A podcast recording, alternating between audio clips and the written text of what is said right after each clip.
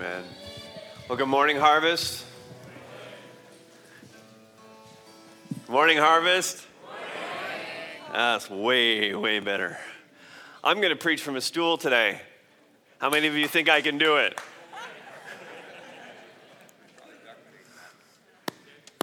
I am, at least half the message. I'm going to stay right here. You don't believe I can do it, which makes me even more determined to stay here. All right, if you don't have a Bible here this morning, um, maybe you're a guest or uh, maybe you forgot yours in the car. Uh, we, uh, we've got some ushers who are in the aisles and they'd love to get one into your hands. We, uh, we're teaching right from God's Word if you're a guest here today. And if you need one, just raise your hand and uh, we'll get one into your hands right now. And uh, yeah, so we want to see what God has to say for, uh, to us, and, um, and we're going to be flipping around a little bit into various passages Old Testament, New Testament, just kind of getting our heads around finishing up uh, this series. And before we get to all of that, um, in your bulletin this morning, you see this card just says Start Here on the front. And uh, there's a great Bible verse there from First John. Aren't they all great Bible verses? Yeah, this one's a great one too. Uh, he laid down his life for us. We ought to lay down our lives. Uh, 1 John 3.16 finishes over on the other side with a portion from verse 18 from the same passage. And uh, I'm just going to give you a little clue, little heads up. Next week's a big week, right? Next week's a big week, right? Why don't you just do it the first time, okay? So, uh, next week, September the 9th, Sunday, we're launching a brand new ministry year and we're excited about it. I'd love to tell you the theme, but I can't. Uh, but I can tell you that the key verses for our year are 1 John 3 16 through 18. Got that down? 1 John 3 16 through 18. And uh, y'all should have that memorized by next Sunday. And I already got the staff and elders uh, working on that. And uh, can I get up off the chair for just a second? All right, I just want to put this down here on the chair. All right, thanks. Did somebody say no? Okay, come on, guys. All right, so we're excited about a brand new ministry launching. And in case you haven't been around Harvest very long, we take the first Sunday after Labor Day. And uh, what we do is we open up the passage that's going to be our theme verses for the year 1 John 3 16 through 18. I'm going to teach a little bit on that, and then I'm going to outline what we're going to be studying together in God's Word for the whole year. And I'm very excited about this because we're only going to study nine chapters of Scripture for the whole year. All right, so I'm excited to be able to tell you about that. Uh, next year, you think I can't do it? I can. And uh, we're going to do it together. We're going to be in God's Word. I'm telling you, we're going to lock down these chapters and make sure we are living these out for Jesus Christ, right? So it's going to be an exciting time. And uh, next week, also, we're excited about, we're really excited about the starting of school on Tuesday. Said all the parents. And uh, so we're, uh, we're really excited about that. And so next um, next uh, Sunday morning, we're also going to have a blessing of the children and a blessing of the educators. How's that? And uh, we're going to bring all the kids in and we're going to lay hands on them and uh, pray over them. We're going to have all the educators stand, all our public school and separate school and private school, Christian school, and, and home educators. We're going to have you stand up and uh, we're going to pray for you next Sunday morning just as a dedication of our brand new school year. So we're excited about all kinds of things that are going on but we got to get to this right now and spend the next little while in God's Word. So, this is a little bit different uh, this morning. Uh, for the last month, we've been studying Romans 9 uh, through 11. And uh, in, that, um, in that passage, we really see Paul kind of laying out for us who exactly are the people of God. Who, who is this group that the scriptures refer to? And specifically, he's wanting the church to understand what God's plan is for Israel, and it's a big question that's out there today. How does Israel fit into all this? And so, in the past weeks, we've looked at Israel's place in God's plan and how did God's people go so wrong? And has God discarded Israel? And we've answered all of those questions. We still have a few kind of lingering questions, and I had you send some of those in, and we got some questions by email, and I've had some phone calls and personal conversations with some of you, kind of distilled that all down and, and, and, and looked at God's word and come up with some answers, I think, that are going to help us. Um, have a greater understanding of what we've heard. So that's where we're going to start. Very simple today, just a two point message a greater understanding of what we've heard, and then a godly response, a God honoring response to what we've heard. Does that sound about right? We kind of hear it, we understand it, and then we do it. That's what we're about, right? Hear it, understand it, and then just do it, right? We got to obey God's word and respond to it in the appropriate way. So why don't we uh, pray right now, and uh, then we'll get into, uh, into some of these questions. Father, I am so grateful for the opportunity to, uh, to be here, uh, to be under the teaching of your word, and to know that your Holy Spirit is here bringing understanding of the scriptures, and specifically bringing to us, to our minds and to our hearts, an understanding of how we have to live this out. So, Father, have your way with us today. Father, do the work in us that we cannot do for ourselves, a work of changing us and making us more uh, into the image of your Son, Jesus Christ.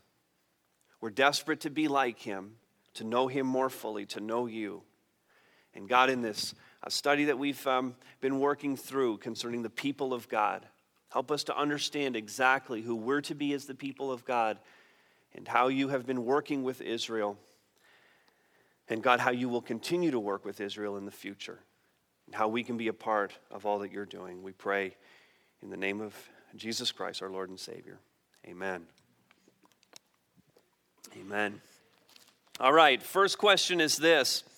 And uh, many of you asked this question. It comes right out of Romans 11, uh, verse 25, the passage that we've been studying. A phrase in that verse, let me read it for you. Lest you be wise in your own conceits, Paul writes, I want you to understand this mystery. Now, let me pause right there and just say that a mystery is it's not something it's not kind of like uh, scooby-doo and shaggy trying to figure it out okay? This a mystery is a previously unknown truth that is now revealed all right? A previously unknown truth that's now revealed. I want you to understand this mystery. You didn't know it before uh, now you're going to know it because i'm teaching it to you a partial hardening has come upon Israel. Now, that phrase alone kind of tells me that this was not a full hardening. This was not a, I've set Israel aside forever. It was a partial hardening, still have something for them. Chapter 11 just keeps driving this point, phrase after phrase. I have something else for Israel. A partial hardening has come upon Israel until the fullness of the Gentiles has come in. Now, that's the phrase we want to look at in the first question. What is the fullness of the Gentiles? And was it fulfilled when the Israelis took control of Jerusalem in 1967? Now, that question came to me, and I've heard this in teaching before. And uh, the first thing I need to do how many people here love history? Just raise your hand if you love history. You're going to love this next part. How many people just don't like history at all? Okay, you can just go on pause for a few minutes. So, a little Israeli history, just so we understand the scope of things. Uh, Jesus Christ in the uh, fourth century, AD fourth century, is crucified, he's resurrected, he ascends into heaven. And then, some 40 years later, in AD 70, the Romans have had enough of the Jews and uh, they wipe out Jerusalem, wipe it flat, just knock down the walls and destroy the city and destroy the temple. The Jews are scattered all over the world and they remain scattered all over the world. Literally, they lived in the Arab world, they lived in Asia, they lived in Europe. They, uh, during uh, the, uh, the time of exploration in North and South America. They moved to those places. They live in Australia. Jews are everywhere, all over the planet, scattered everywhere. And uh, they've been that way for 19, almost 1900 years. And then at the end of the 1800s, the 19th century, uh, there began a new movement called the Zionist movement. At the end of that time, or uh, during that time, uh, Jews were beginning to be stirred up again to reclaim a homeland. And originally, believe it or not, I don't know if you know this, but they thought about going to Uganda in an area in, in Africa. And of course, that wasn't really acceptable to a lot, who, a lot of Jews, or many Jews who believed that Israel was their ancestral land, the land given to them by God. Through a series of events, particularly the world wars, World War I, the Ottoman Turks were defeated. They controlled Palestine at the time. They were defeated by the British during World War I. The British took over and instituted the Balfour Declaration and the, uh, what's called the British Mandate in 1917. And they took control of that and had control over that whole part of the world right up until the 1940s. And uh, really, it was a bit of a problem for them, and they were more than happy to turn it over to the UN after World War II. And uh, in 1947, in November of 1947, the UN declared that there would be a state of Israel, and they partitioned uh, an area for the Palestinians and an area for the Jews. In 1948, May 15th, 1948, uh, the, uh, the first Israelis uh, got together in the land, declared the state of Israel, and immediately went to war against five Arab states that were around them. And really, somebody has said, you know, there was the War of Independence in 1948, the 1967 Six Day War, the 1973 Yom Kippur War, and really everything else that we've seen in the last uh, 60 years. Some would say that that's one giant war that Israel has been fighting. Uh, rather than a series of little wars. But in any event, uh, there's a state of readiness. It was one very interesting thing that we saw while we were on our trip to Israel to see a, a great number of young people around the country at bus stops here and there carrying M16s over their shoulders on their way to and from military training. When they're issued their M16, it's theirs. They have to keep it. And they keep it with them until their tour of duty is over. A very common sight in Israel. And you really get the sense that this is a nation that is constantly and perpetually um, at war. And so, in 19, um, one of the key uh, events that happened in 1967, the Arabs were all uh, flexing their muscles and, and, brandishing their swords, and Israel decided to uh, launch a preemptive strike, and in six days seized a great number of territories, including uh, the Golan Heights, which you hear much about in the news, seized that from Syria. They seized, um, they seized the West Bank, of course, and, uh, and they seized, more, most importantly to the Jews, they seized the city of Jerusalem from the Jordanians. And uh, so for the last 40 years, the Jews have had control over uh, the city of Jerusalem. Now, there are those who would teach then that when the Jews took over the city of Jerusalem, that was the fulfillment of the times of the Gentiles. The fullness of the Gentiles had now happened. For 1900 years, Jerusalem was in the hand of the Gentiles. Now it's not in the hands of the Gentiles, it's in the hands of the Jews time of the Gentiles is over. The problem is that for the last 40 years, I haven't really seen any evidence of the Gentiles really kind of coming to the end. The church is still very much flourishing. In the last 40 years, the Jews have not had an awakening concerning their uh, Messiah, their true Messiah, Jesus Christ. And so it's clear to me that that particular event was not the fulfillment of that uh, passage, this passage that we read uh, here in Romans 11 25. The fact is, we can't precisely pin down the timing of it. The scriptures repeatedly warn us. You can jot down this reference, Acts 1 7, uh, where Jesus, the resurrected Christ, is about to give the mandate to the church. And, and he says, You know, it's not about the times. Forget about trying to figure out the times of things, when I'm going to come back, and when the kingdom's going to come. Uh, that's not for you to know. In actual fact, if we're looking at this phrase, the fullness of the Gentiles, we really could write it this way until the full number of Gentiles is realized. In other words, when all of the Gentiles who are going to become followers become followers, then the fullness of the Gentiles is over. Now, God in His sovereignty, He knows exactly how many people are going to become followers of Christ, doesn't He? And when that time is over, listen, then the fullness of the Gentiles is completed, and then this special time of directed ministry towards the Jews will begin. It may also refer, and we can't be absolutely precise about this, but it could refer to the spreading of the message of Christ to the whole world when everyone has had an opportunity to hear. And jot down this reference, Matthew 24 14. And in that, uh, in that uh, verse, it just says, And this gospel of the kingdom which you're hearing, when this is spread to all of the earth, then the end is near. So it's when the message is spread everywhere. And I'll just tell you right now, in terms of world evangelization and getting the message out, there are still places in the world where you can go and mention the name of Jesus Christ and they have no idea who you're talking about. And there are many parts of the world who know the name, and yet they only have a distorted view about who he is. So the task isn't over. And as far as I can see from the scriptures, the times of the fullness of the Gentiles are not over. So that's the first question. Got it? Got it? See, just do it the first time. Here's the second thing.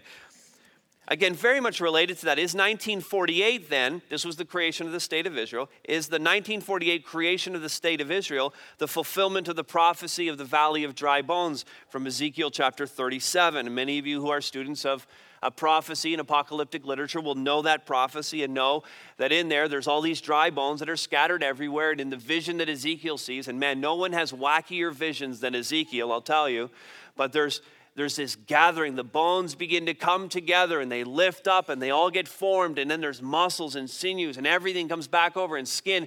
And what were dead, dry bones become life again.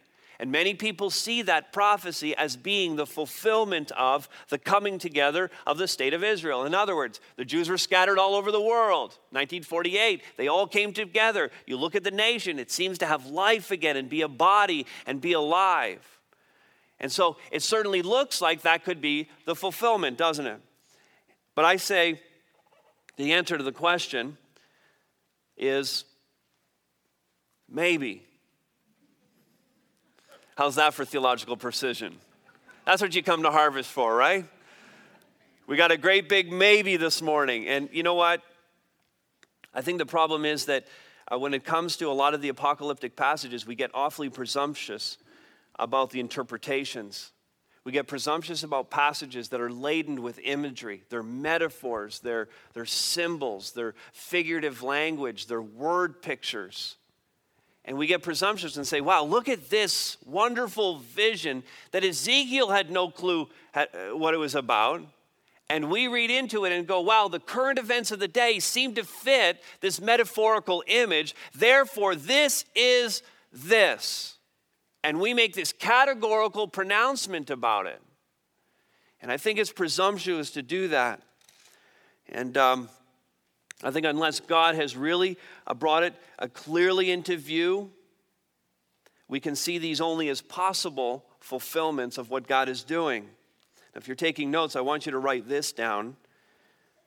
Just a couple of phrases concerning prophecies like this not naive and not presumptuous. Okay? Not naive about it and not presumptuous about it. Uh, not dismissive of it, but not overly zealous about it. So, understand what we're saying here. I can't just dismiss it and say, no, uh, Ezekiel 37 has nothing to do with the nation of Israel coming together and God's future plan for them. But nor do I want to be presumptuous and overzealous about it and say categorically, yes, this is the fulfillment. I think we get ourselves under some pretty shaky ground, shaky ground when we do that.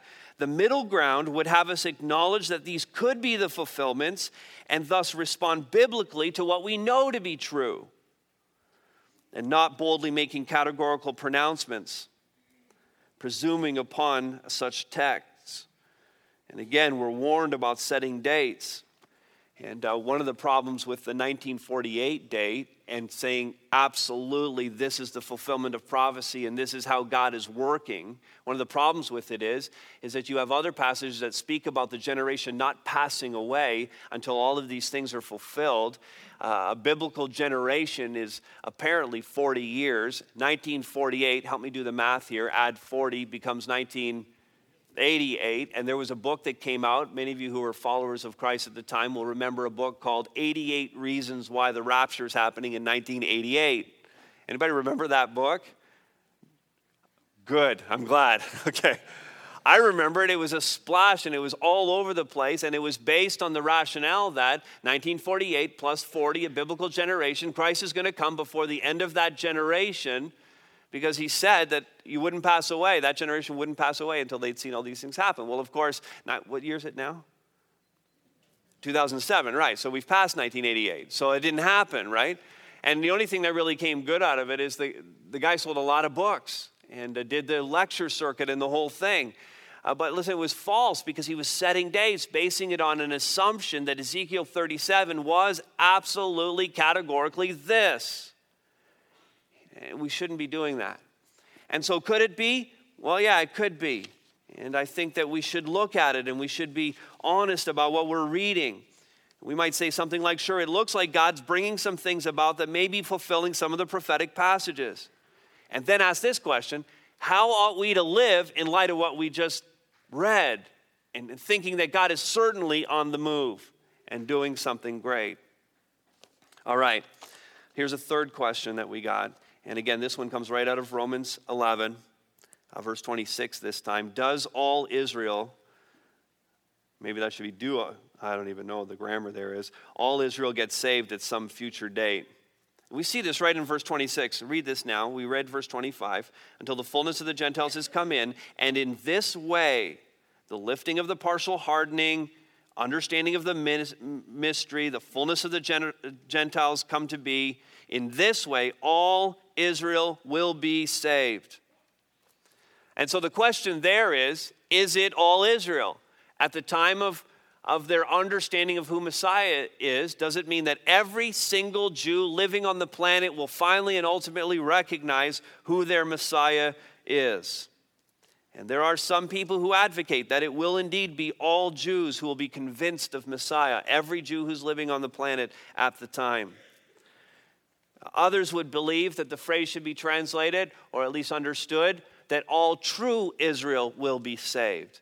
And back and forth in these chapters, Paul has gone back and forth between referring to Israel, the broad understanding of the people of God, versus true Israel, the narrow understanding of those who truly are the followers of Christ. We talked last week about the same thing being true about the church. There are many people who identify with the church. Not everyone is true church, not everyone has made a decision for Jesus Christ. But you may identify with the church. And so this passage should uh, maybe be understood in this way all true Israel will be saved. In fact, if you want kind of the cross reference to that, or we look back uh, into chapter 9 and we understand that uh, not all who are descended from, verse 6, not all who are descended from Israel belong to Israel. And unless we understand that there's Israel and true Israel, we can't understand that verse. Not all who are descended from Israel, not all who are Jewish ethnically, are true Israel. In other words, having faith uh, in the message of uh, Jesus Christ. Throughout chapter 11, too, we always want to interpret Scripture with Scripture, not with opinion and conjecture. And so throughout, chapter 11, if we're trying to understand who all Israel is, we understand that God in verse 5 was talking about uh, a remnant of Israel. Uh, we understand uh, that it is uh, some, uh, verse uh, 14, how to make my fellow Jews jealous and thus save some of them.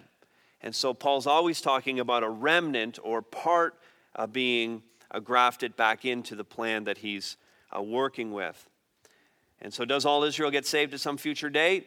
Uh, all true Israel will be saved. All the ones that God has preordained would be saved. All those who would be his true followers, they indeed will be saved. How are we doing? Ready for the fourth one? Everybody doing all right? Okay, just filling our heads with knowledge right now. We're going to get to the good stuff in a few moments, all right? Uh, here's the fourth question. When we read about the restoration of Israel from being scattered throughout the world, in Ezekiel and Zechariah, just a couple of the passages, does that refer to the return from Babylonian exile, the time of Jesus' earthly ministry, or something in the future? Now, I don't know how many people here, when you're reading Ezekiel, you're reading Zechariah, or you're reading Isaiah, you're reading the prophets, you go, boy, that sure sounds like return from Babylon. And then you go, boy, that sure sounds like the coming of Jesus uh, the first time when he came as a baby and lived his earthly life and ministry. And then you're reading it and you go, wait a minute, that really sounds like it hasn't happened yet. Have you had that experience when you're reading through the text? It's important for us to understand what God is doing through the prophets. And the prophets certainly didn't have a full understanding of timelines. We understand that God stands outside of time. So we like to chart everything out. And, and I like everything charted out. I like the line that kind of says this happens here and this happens here. We get that all. The engineers in the crowd love that stuff. It's all got to be flow charted and understood. But God stands outside of all of that time. And, and God gives prophecies or brings a prophet to himself and gives him this great vision. And the prophet is seeing so much happening in front of him. It's like, a, it's like five IMAX screens in front of him, and he's trying to figure the whole thing out all at once. I heard it illustrated this way. He's looking out on a mountain range. And if you've ever been to the Rockies or seen some other mountain range, Understand that there are mountains and valleys and all kinds of kind of blends together. The prophet is looking out on that and he's seeing prophecies related to Israel being in an exile in Babylon in the 500s BC, and he's seeing prophecies of the coming of Jesus Christ, uh, and and uh, then he's seeing prophecies of things that are yet future even for us. And he's seeing all of these prophecies as different mountains. And he can't necessarily pick out, just like we can't when we're looking at a mountain range, which mountains are closer and which mountains are farther away. And he's just writing, wow, I see this happening, and, and, and this is happening, and, and over there on that mountain, I see this, writing it all down, and then crafting it together in these passages. In essence, what you have in the apocalyptic literature, in the prophetic passages, is prophecies all running together that are partially fulfilled, ultimately aiming for an ultimate and final fulfillment. But in the return from exile, there are fulfillments. In the coming of Jesus Christ the first time, there are fulfillments. And there is yet to be a final and ultimate fulfillment of all of the prophecies. That's why you'll be reading something and go, well, that was fulfilled in Jesus, and that was fulfilled in Jesus coming, and, I, and that was the crucifixion, and here's the resurrection. I see all of that. And then you see a part and go, wow, that, that just doesn't seem to have happened yet. And yet it's all wrapped in around what sounds like exile and first coming of Christ talk. But you look at it and you go, boy, it sure doesn't look like that's happened. Now, I want you to see one of these so you don't have to take my word for it, but Isaiah chapter 61. Isaiah chapter 61, by the way, was the passage that got Jesus in a heap of trouble in his hometown of Nazareth. And uh, he was invited back after um, he had been consecrated for the ministry, baptized by John. He goes back to his hometown. He goes into the synagogue on the Sabbath, as was the custom. And he stands up there and they open the scroll of Isaiah, and he's going to read now for the, for the synagogue. And he begins reading Isaiah 61. And he says, The Spirit of the Lord uh, God is upon me, because the Lord has anointed me to bring good news to the poor. He has sent me to bind up the brokenhearted, to proclaim liberty to the captives, and the opening of the prison to those who are bound, to proclaim the year of the Lord's favor and the day of vengeance of our God, to comfort all who mourn. And he goes on to talk through all of the succeeding verses, all of these things that are to be fulfilled in the coming of Jesus. And he got people really upset because the thing he said after he finished his reading was, this day, these prophecies are fulfilled in your presence. In other words, I'm the one that this was speaking of, and people got a little upset with him. Now, as we read through all of this, we say, oh, yeah, for sure, uh, these things are fulfilled in Jesus. A good news to the poor, a bind up the brokenhearted. That means there's no more brokenhearted people today, right? There's some brokenhearted people right here in this room right now. So, what are we believing about Jesus? I mean, if he came to bind up the brokenhearted, why are there still brokenhearted people? Well, that's because we had a partial fulfillment in the coming of Jesus Christ. It will be ultimately fulfilled on the day when Jesus Christ comes and heals all of our diseases. When he takes us to be with himself for all eternity, when we see him for who he is, we see him face to face, and we live in that perfected New Jerusalem, new heavens, new earth. So we have a partial fulfillment. Man, I'm looking forward to that day, aren't you? I kind of wish the rapture had happened in 1988. I'm kind of hoping it was just delayed by nine years and we're done soon, right? But listen, because there's still brokenheartedness. There's still sorrow. There's still death. There's still all of these things. Uh, people are still shackled. Uh, they're not free the way that Isaiah 61 talks about. Not entirely, not completely. We see this happening in salvation, in fact, and Pastor Les is so diligent to teach this in our encounter classes. We see this in salvation. We understand that salvation is immediate. We have the forgiveness of our sins. We know that those sins are removed from us as far as the east is from the west. And God blesses us so much with that, that we can walk in the newness of life. But the reality is that while the power of sin has been canceled in our lives, the presence of sin is still here, right? Yeah, yeah. Well, it is in my life, anyways. So, the, I mean, it's still here. The temptations are still here. And someday that's gone, but not yet.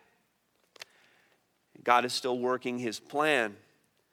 And uh, so, when we read about these things in the scriptures, we understand that there are that there are things that have been fulfilled completely, some things that have not been fulfilled completely, and are yet to be fulfilled in the future. Does that seem to make sense to some people? Hopefully, we're locking that down. Another great passage there um, is uh, Zechariah 2 6 through 13. It's a great passage, and we won't take the time to look at that one. Here's a fifth question, and then I've got some questions that are part of the latter part of this message. If Israel is the, see, I've stayed on the stool the whole time. You guys are pretty impressed, right? I'm almost done on the stool, and then I'm getting into preach mode for the last 10 minutes, all right? I haven't been preaching if you're a guest, not yet okay? If Israel is the apple of God's eye, this is a reference from Zechariah 2, and the church is the bride of Christ, Ephesians 5, okay? Israel, the apple of God's eye, church, bride of Christ. Are there two separate programs at work? One for Israel and one for the church. And I think we've answered this a little bit uh, in the series. Uh, but let me give you a quiz, first of all. Uh, just, say, um, just say yes or no.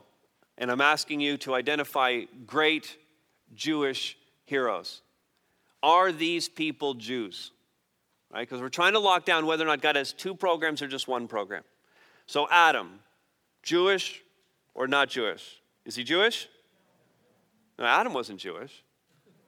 How about his son um, Abel? His son, no? Now, how about Noah? Built the ark, faithful to God. Was he a Jew? No, he wasn't a Jew either. Okay, how about, um, okay, I'm to trick you this time, all right? You're to have to think a little bit. Abraham, Jew or not a Jew? Careful. I'm setting you up. You know, I do it every once in a while. See, Abraham wasn't really a Jew. You see, because he had two sons, right? Who are his sons? Isaac and Ishmael. Hmm, okay. And Ishmael was the father of what people? Arab people. See, Abraham wasn't a Jew either. Okay, what about, um, so his son was Isaac, right? Was Isaac must have been a Jew, right? No, he wasn't. Who were his two sons? Jacob and Esau, father of the Edomites. You see, Isaac wasn't a Jew either. Now, Jacob, he had this whole wrestling match with God thing, and God named him Israel. See, I think Jacob might have been the first Jew. And, uh, and so, you know, God has a program to find faithful people who are going to love him. And prior to the establishment of the nation of Israel, he had faithful people.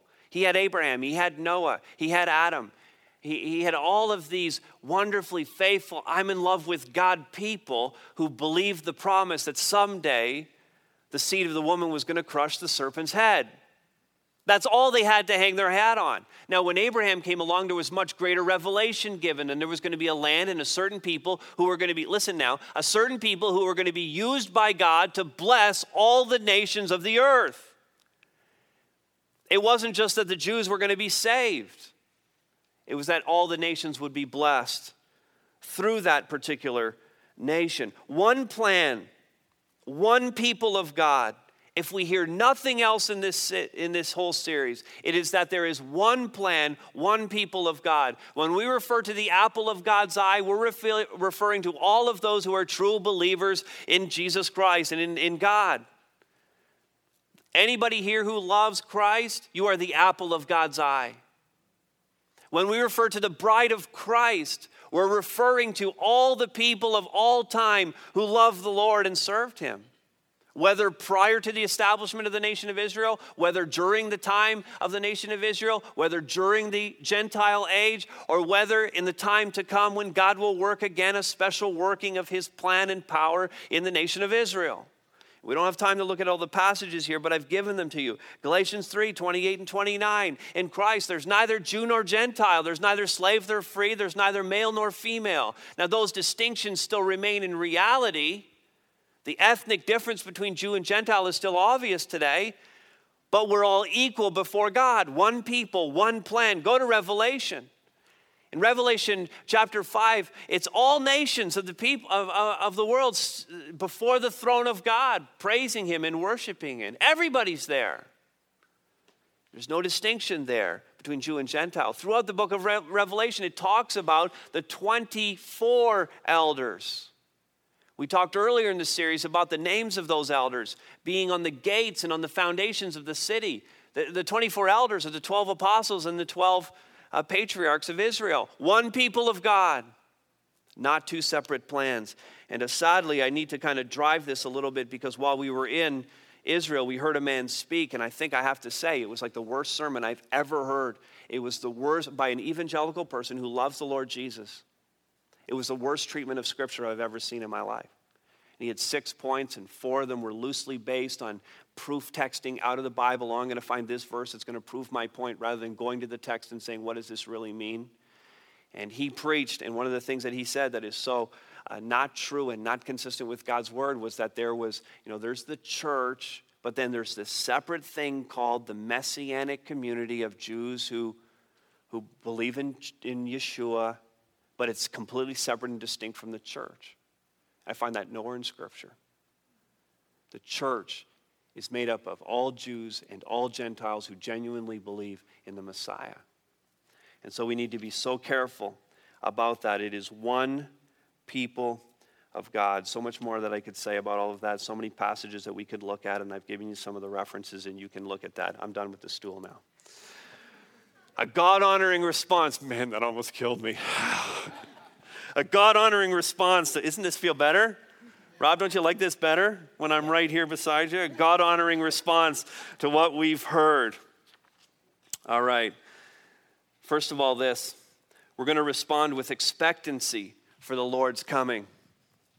This whole idea of God working with Israel again ought to get us so excited and so jazzed up inside about what God's going to do. We ought to be expectant. When we read the newspapers and we see stuff happening around the nation of Israel, we ought to be so excited about what we're seeing and so anticipating the coming of Jesus Christ. In fact, that whole idea of partial fulfillments now but not yet looking at this and seeing it in Luke's, Luke's gospel. In fact, turn there, Luke 21. I read this and I, well, man, could it be soon? Luke chapter 21, verse 25. And there will be signs in sun and moon and stars, and on the earth distress of nations and perplexity because of the roaring of the sea and the waves, people fainting with fear and with foreboding of what is coming on the world. For the powers of the heavens will be shaken, and then they will see the Son of Man coming in a cloud with power and great glory. Now, when these things begin to take place, look at this straighten up and raise your heads because your redemption is drawing near. And far from being afraid of these things, far from being all anxious about this, the world kind of being in upheaval, we ought to be looking up, going, the end has got to be near. No more cowering in fear over these things. No more worrying about world events. Yes, folks, look, the day is coming when our financial house will collapse in this world. We are rushing headlong into it. The Americans are leading the way, lending more money than they have to lend. And Mortgages and people raising their debt loads. Listen, this whole economic system is coming crashing down. The world is a powder keg. Not worried about it at all. People fighting over oil. We're going to fight over water soon. We know it. The environment is a mess. Despite Greenpeace's efforts and every government talking about it now, we're not turning it around. That's not news to anybody, right? Not to the followers of Christ.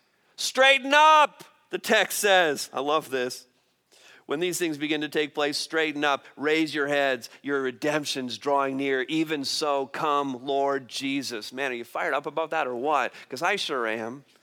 We need to have an expectancy for the Lord's coming. two key signs, the things we really need to be watching for. Okay, just write these down quickly okay? Because people are so interested in kind of looking at the, the prophecies like Ezekiel 37 and saying, this is the state of Israel, and looking for all of these signs. Listen, these are the only two signs you need to be watching for. Got it? The first one is this uh, Matthew 24 14. Am I proclaiming the message of Christ? We're going to talk about that in a minute. Am I proclaiming the message of Christ? Why is that a sign? Because on the day that every single person on this earth has heard the gospel, then the end is coming. And until that day, all of the other sign watching is futile.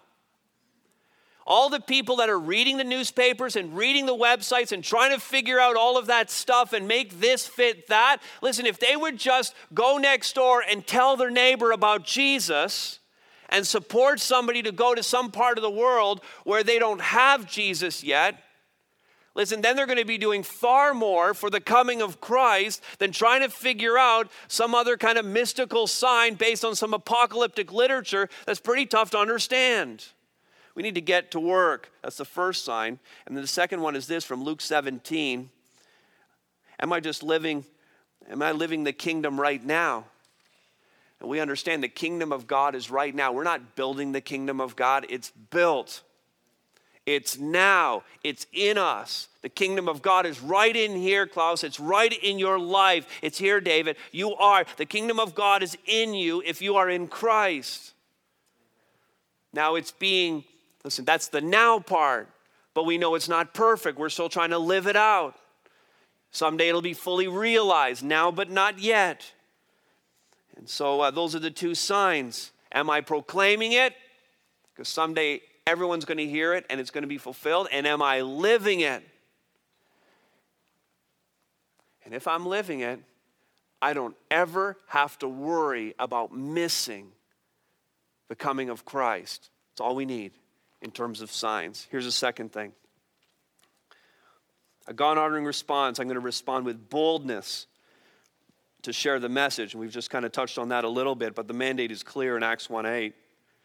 You shall be my witnesses in Jerusalem, in Judea, in Samaria, and to the uttermost parts of the world, to the farthest reaches of this world. You have to be witnesses. By Acts 4, just a few chapters later, uh, the disciples, they're, they're under pressure from the authorities and, and don't speak anymore in this man's name. And we, we can't help but speak the things that we have seen in here. They get back with their own people after being whipped and flogged and interrogated and thrown in prison. Get back with their own people and they fall down on their knees and they pray to God, remove the persecution, make this a little easier on us. Was that what they prayed? Grant that your servants may speak your word more boldly. And that's what we need. Huge infusion of boldness to be salt and light in this world. That's what we articulate in our fourth pillar as Harvest Bible Chapel to proclaim the authority of God's word without a, apology. Uh, sorry, that's the first pillar. I was just testing you. I, was, I hope you caught it. I was sharing the good news with boldness. And when we do so, it's no respecter of persons or ethnicity. The mandate starts with Jerusalem and Judea, which would lead me to believe that God wants us witnessing to Jews and not resigning ourselves to the fact that they're entrenched against the Messiah, against Jesus Christ. We need to have the heart of Paul, who said, My heart's desire is that Israel would be saved. The mandate must begin there. In some respects, the church must always be involved in trying to reach the Jewish people with the message of Jesus Christ in whatever way we possibly can. The mandate of the church is no respecter of persons. It goes on to speak of Samaria, the farthest reaches of the world, every people group, all non Jews. We need to have our hands on global ministries around the world we understand this that among the Jewish people, and there are agencies that work directly with the Jewish people. I have friends who minister in that country, in Israel. I understand from our trip uh, that uh, six million people live in the nation of Israel, which, by the way, can fit in to southern Ontario. The farthest tips of Israel would reach from Oshawa to Windsor. That's it. And not even as wide as southern Ontario. It's a small country. Six million people live there fewer than 10,000 messianic believers among 6 million residents of Israel. They need Jesus. They need to hear about the true Messiah. The Arab believers, because they can't be forgotten in this. In our zeal and our love for Israel, we cannot forget about the Arabs. Let me say that they are not the enemy. The Arabs are not the enemy. We as the church do not need to be pro, listen to me, please. We do not need to be pro state of Israel. We need to be pro peace, pro justice, pro mercy, pro kingdom of God. That's what we're about. And so, when there are injustices on the Israeli side, when the Arabs are blowing themselves up in the midst of Tel Aviv, we need to be against that. If the Jews commit atrocities against the Arabs and injustices, we need to speak against that. We need to be pro gospel of Jesus Christ Amen. and proclaim that. There are Arab believers in the land. We met some in Nazareth Village, an Arab city, where there are Arab Israeli citizens, some of whom are not Muslim but are believers, evangelical Christian, Baptists, and brethren.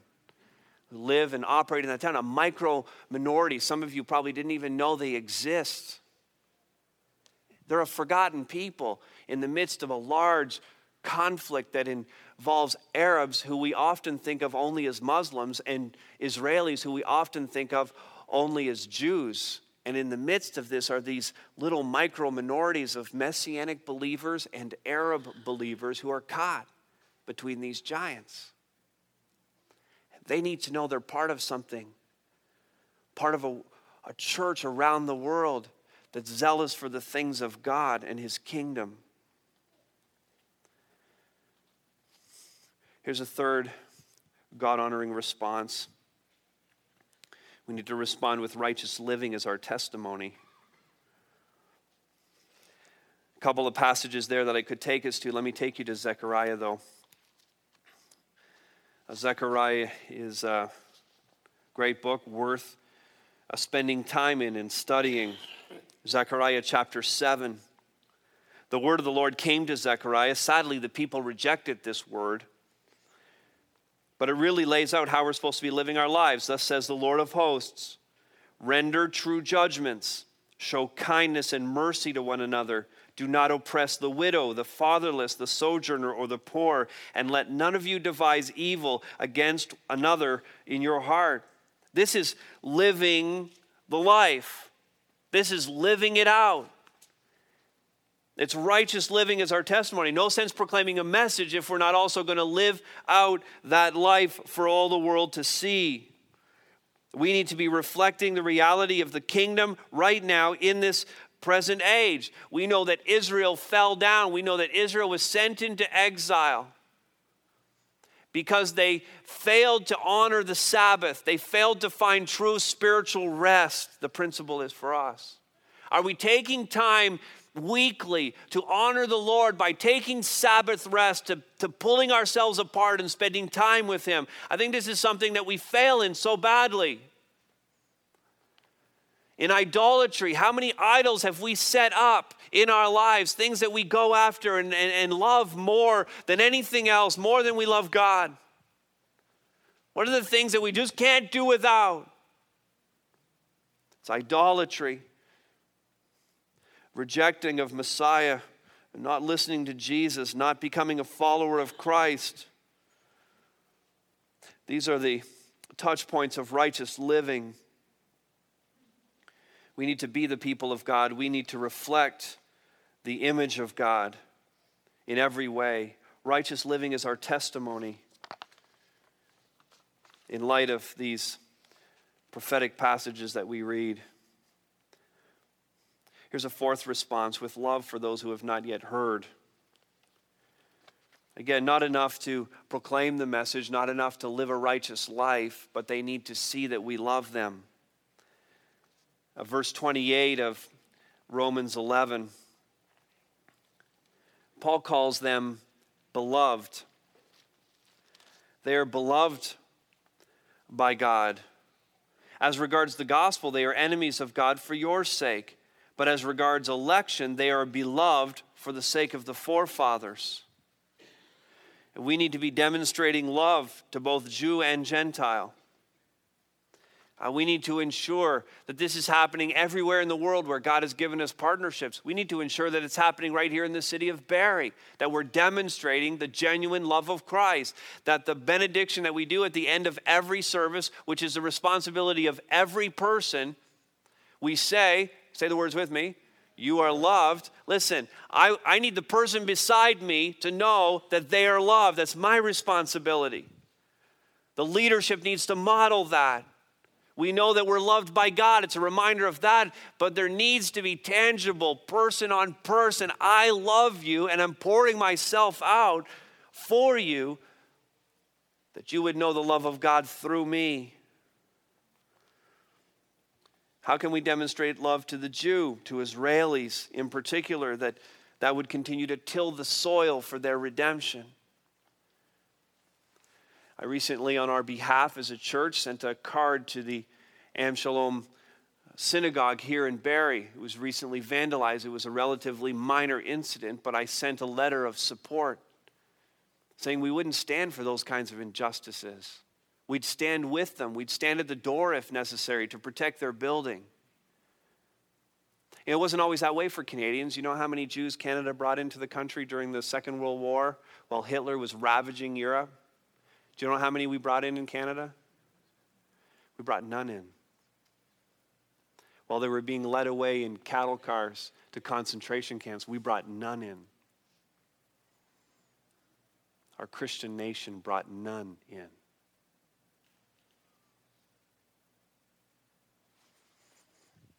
we need to demonstrate more fully. Do you wonder why Jews hate the name Christian? Do you wonder why they reject our Savior, Jesus Christ? Because so many of the injustices done, so many of the persecutions have been tagged not on the Arabs, but on those of us who call ourselves Christians. We can't really do enough to demonstrate our love. We need to stand against justice and hatred. We need to do it not just for the Jew, but for the Arab.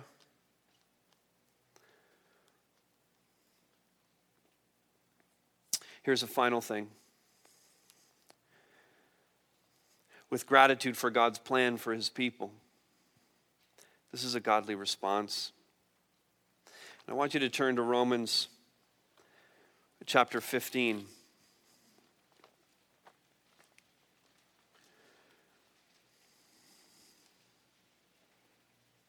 Paul, of course, is wrapping up his letter. We've already discussed the fact that it's a very intentionally written letter.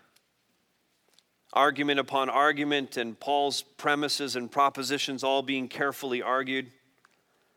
He wraps it up, really, all of his arguments in chapter 15.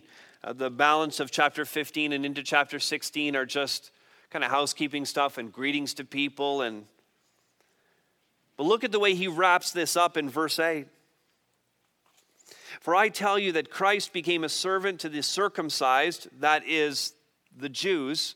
Christ became a servant to the Jews to show God's truthfulness in order to confirm the promises given to the patriarchs. And in order, look at the purpose, in order that the Gentiles might glorify God for his mercy. As it is written, here's God's plan. And then he goes on to quote from the Psalms, from Deuteronomy, from Isaiah. Therefore, I will praise you among the Gentiles and sing to your name.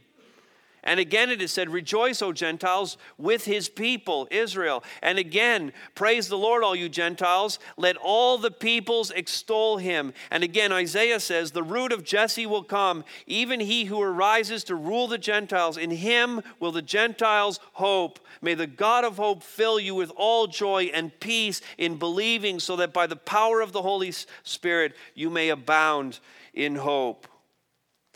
There's great gratitude there for the plan that God has been enacting, praising Him that God saw fit to include the Gentiles, to include the Jews, to bring about all of His purposes. God has a plan for His people, His people Israel, His people the church. It is a plan that culminates with these words and I heard a loud voice from the throne saying, Behold, the dwelling place of God is with man. He will dwell with them, and they will be his people, and God himself will be with them as their God. He will wipe away every tear from their eyes, and death shall be no more, neither shall there be mourning, nor crying, nor pain any more, for the former things have passed away. And he who is seated on the throne said, Behold, I am making all things new. Also, he said, Write this down, for these words are trustworthy and true. He said to me, It is done. I am the Alpha and the Omega, the beginning and the end. To the thirsty, I will give from the spring of the water of life without payment. The one who conquers will have this heritage, and I will be his God, and he will be my son. Let's pray.